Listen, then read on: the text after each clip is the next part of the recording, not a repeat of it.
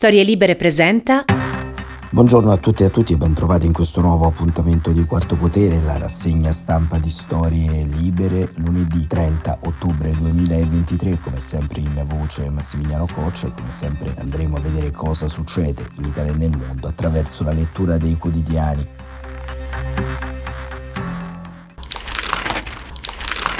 Partiamo proprio dalle prime pagine di questo inizio settimana, prime pagine ovviamente dominate dallo scontro tra Hamas e Israele. Il Corriere della Sera apre con caos a Gaza, assalto al cibo, la Repubblica, la rabbia e la fame. Libero, notte islamista in Italia, estremisti a Monfalcone, stranieri in piazza, Allah è grande, morta Israele. La stampa Gaza allo stremo, rivolta per il pane. Il giornale invece apre su una questione che riguarda il centrodestra, le accuse del Fatto Quotidiano a Vittorio Sgarbi con la classica proferazione della controinchiesta che passa per il dossieraggio, il giornale titola Giornalista del fatto, l'accusatore di Sgarbi fu denunciato per estorsione. Il Fatto Quotidiano risponde dall'altra parte a estorsione, Sgarbi inventa accuse al fatto perché verifica i fatti. Il titolo invece centrale del quotidiano diretto a Marco Travaglio è Bibi rispacca Israele e inizia la guerra di terra con Hamas. La verità rischiamo uno shock petrolifero e ancora il messaggero apre sul tema della manovra, manovra fondi dalle regioni, spending review per 2,5 miliardi in 5 anni richiesti dal governo agli enti locali, vertice tra Premier e Forza Italia che propone l'albo degli affitti. Domani quanto ci costa il circo Salvini? Un milione per i suoi fedelissimi, grazie al doppio ruolo di ministro e vice premier assistenti alle stelle. Il taglio alto in Israele Netanyahu è sempre più isolato.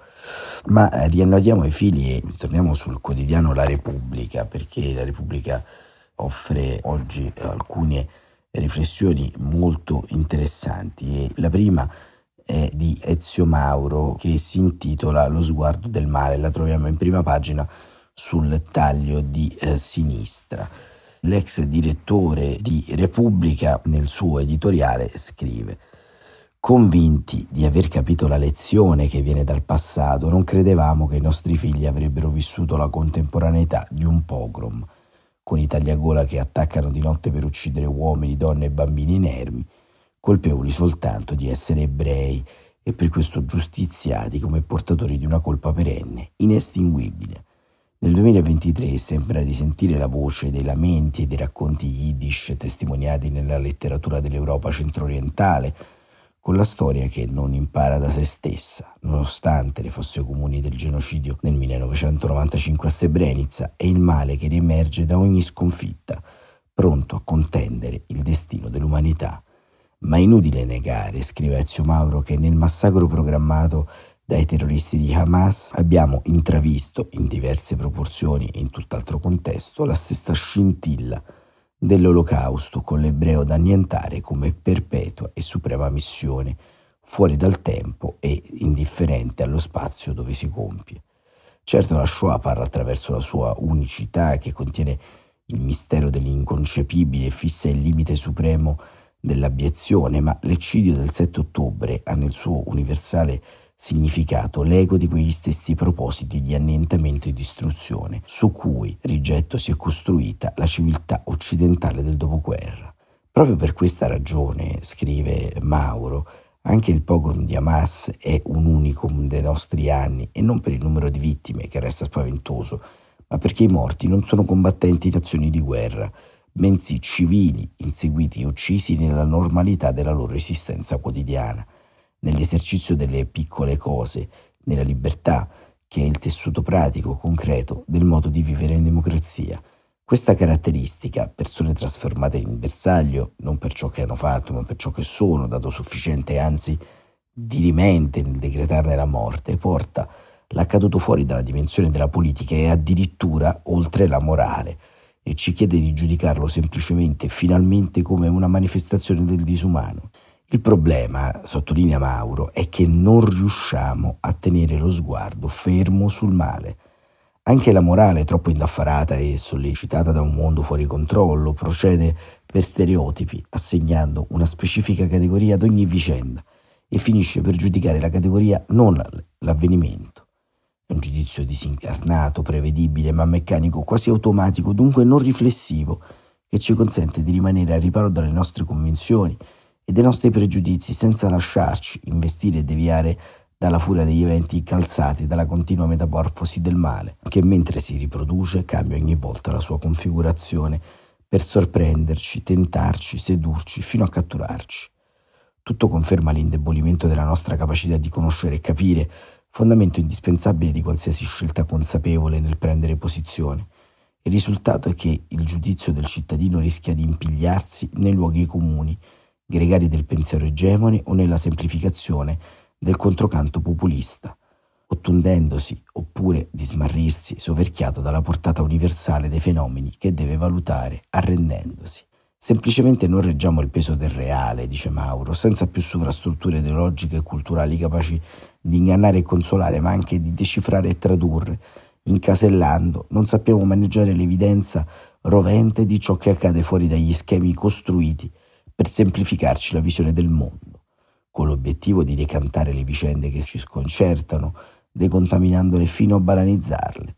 Rifugiamo dalla potenza della realtà, oppure la consumiamo da semplici spettatori, proiettandola all'esterno della nostra testimonianza di vita, illudendoci di essere al riparo protetti dallo schermo artificiale che trasforma l'esperienza in rappresentazione, dunque intangibili. In realtà, scrive Mauro, Quel che cerchiamo di evitare non è tanto la vulnerabilità, ma la responsabilità, cioè la coscienza di essere anche noi, dovunque siamo, parti in causa del nuovo disordine mondiale che ci minaccia.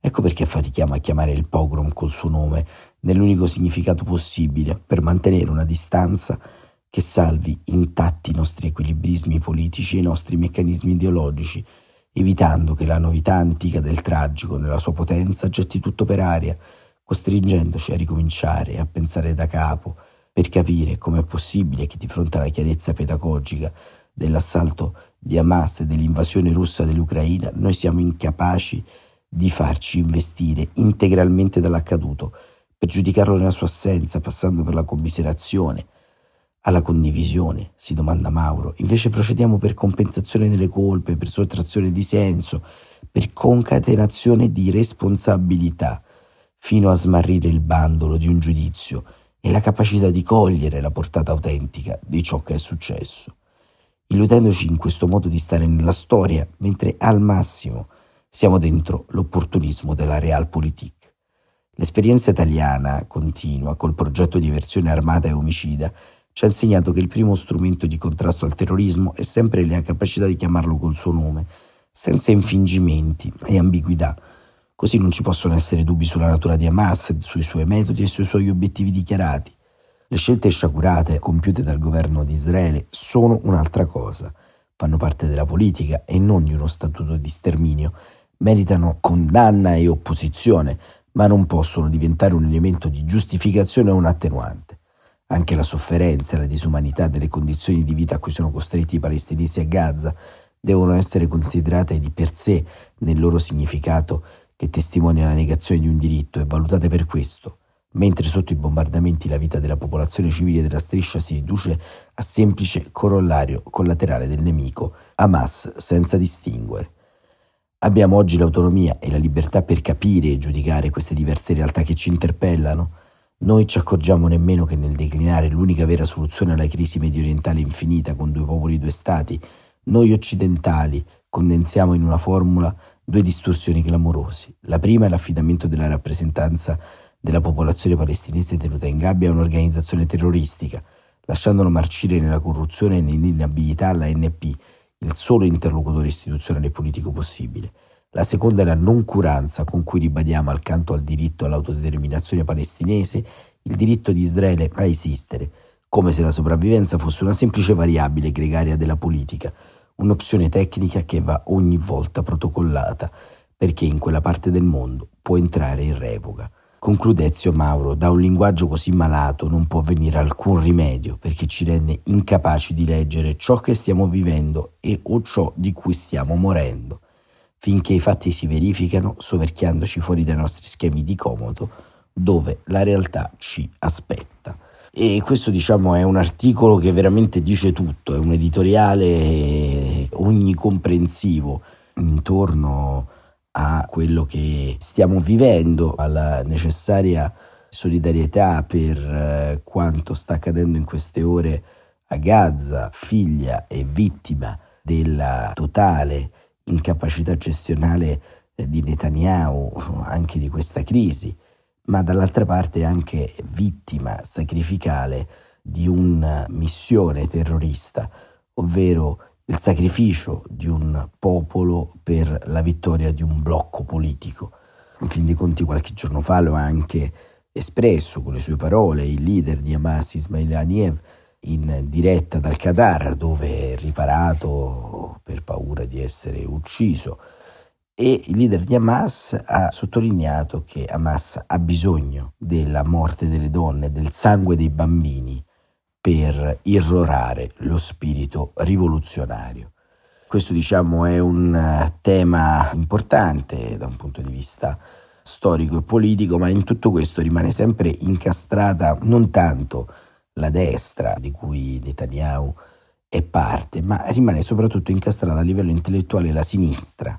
La sinistra che continua in qualche modo a delegare ad altri l'intestazione di un'elaborazione che dovrebbe essere la propria in Italia così come in Europa intorno a quello che sta succedendo. Una sinistra ancora in mano alla sindrome da assemblea d'istituto che foraggia, accarezza da un lato l'ambiguità del terrorismo di Hamas e dall'altro questo grande pastone, questo brodo culturale pronto ad esplodere, in cui il mito della Palestina sostanzialmente è diventata la resistenza che noi non abbiamo fatto, che la nostra generazione non ha fatto.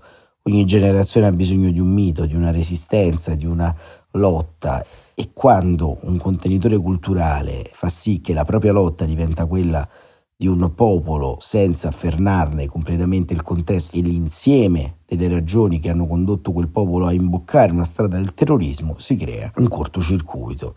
Un cortocircuito che sottolinea oggi sul Corriere della Sera a pagina 9 lo scrittore Edgar Keret, scrittore israeliano, certamente persona di sinistra, persona anti-Netanyahu, che è stato protagonista ed è protagonista anche delle rivolte in piazza che si sono succedute nell'arco degli scorsi mesi contro il governo Netanyahu e Edgar Keret scrive la sinistra europea sbaglia su Hamas, è fondamentalista, non pro-Palestina. Dal corrispondente a Gerusalemme David Frattini, autore di questo articolo, leggiamo in questi 23 giorni non è riuscito a scrivere, ma non ha potuto smettere di farlo. Brevi note sul cellulare, soprattutto per se stesso, qualche volta da condividere. Una è stata pubblicata in prima pagina su Idiota Tro, il giornale più venduto in Israele, e dal Corriere della Sera. È lunga, un paragrafo, ed è pensata per una ragazzina a cui il padre è stato ucciso nella strage del 7 ottobre. A quelli che lo chiamano, gli mandano messaggi dall'estero, mettono in dubbio, oppongono, distinguono, provano a sminuire i massacri filmati degli stessi massacratori, Edgar Gueret gira i video e le foto che un conoscente sta raccogliendo.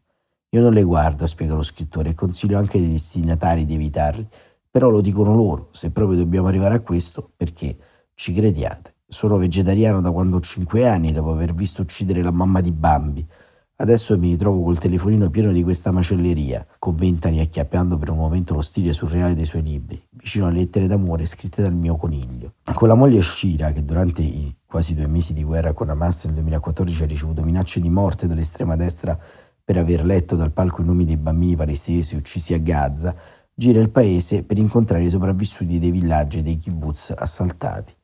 Leggiamo favole e racconti ai bambini, proviamo a giocare con loro, Qualche giorno fa abbiamo incontrato due gruppi, uno dal sud invaso e l'altro dal nord evacuato per precauzione. Li invitiamo a descrivere l'albero dei sogni. Un bimbo dice tutto di gelato, il secondo alza la mano, un videogioco, il terzo un albero bruciato. Ed è chiaro da dove venga. I suoi genitori, domanda Davide Frattini, sono sopravvissuti all'olocausto. Che effetto le fa vedere in tanti occidentali tentare di ridimensionare, qualche volta giustificare la mattanza. La sinistra europea, e io sono di sinistra, resto di sinistra, ha ragionato allo stesso modo così per tanti anni che a livello emotivo non riesco a inserire le atrocità commesse da Hamas nelle equazioni di sostegno alla causa palestinese. Prima era semplice, siamo contro l'occupazione israeliana, e io sono anche d'accordo. Adesso devono capire che Hamas non sostiene la Palestina, anzi, è un'organizzazione fondamentalista, misogina, omofoba, controllata dall'Iran. Non persegue la visione di uno Stato palestinese, ma di un impero islamista. Gli studenti europei e americani urlano Palestina libera dal fiume Giordano al Mediterraneo, implica negare l'esistenza di Israele, domanda Frattini. Ho notato che non parlano più di 56 anni di occupazione, ma di 75, perché l'invasione di Hamas è avvenuta dentro il territorio israeliano riconosciuto dalle Nazioni Unite, per cui andiamo indietro dal 48. E così, senza versarci, senza capire, senza approfondire, hanno semplicemente cambiato il numero, altrimenti non tornerebbero i loro conti ideologici, dovrebbero ammettere che i jihadisti hanno attaccato uno Stato sovrano.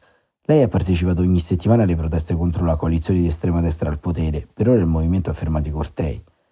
E risponde Cheret, alla fine del conflitto Benjamin Netanyahu e gli estremisti messianici come Itamar Ben-Gvir devono andarsene. È stato Bibi a permettere ad Hamas e di rafforzarsi mentre indeboliva l'autorità palestinese per evitare i negoziati. La speranza è che da questo disastro, da questi orrori, si torni alle trattative di pace, che davvero qualcosa possa cambiare in Medio Oriente.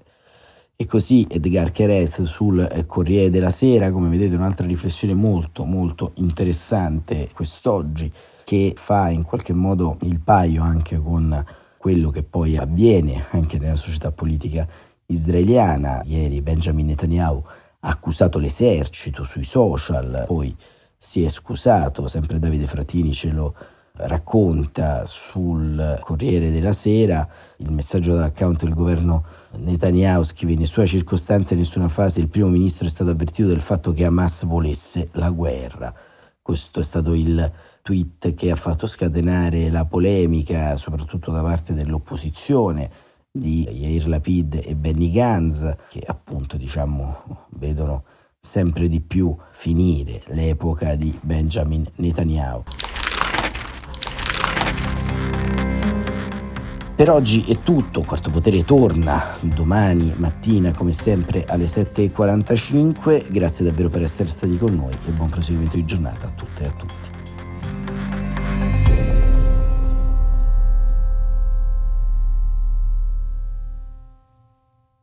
Una produzione storielibere.fm di Gianandrea Cerone e Rossana De Michele. Coordinamento editoriale Guido Guenci.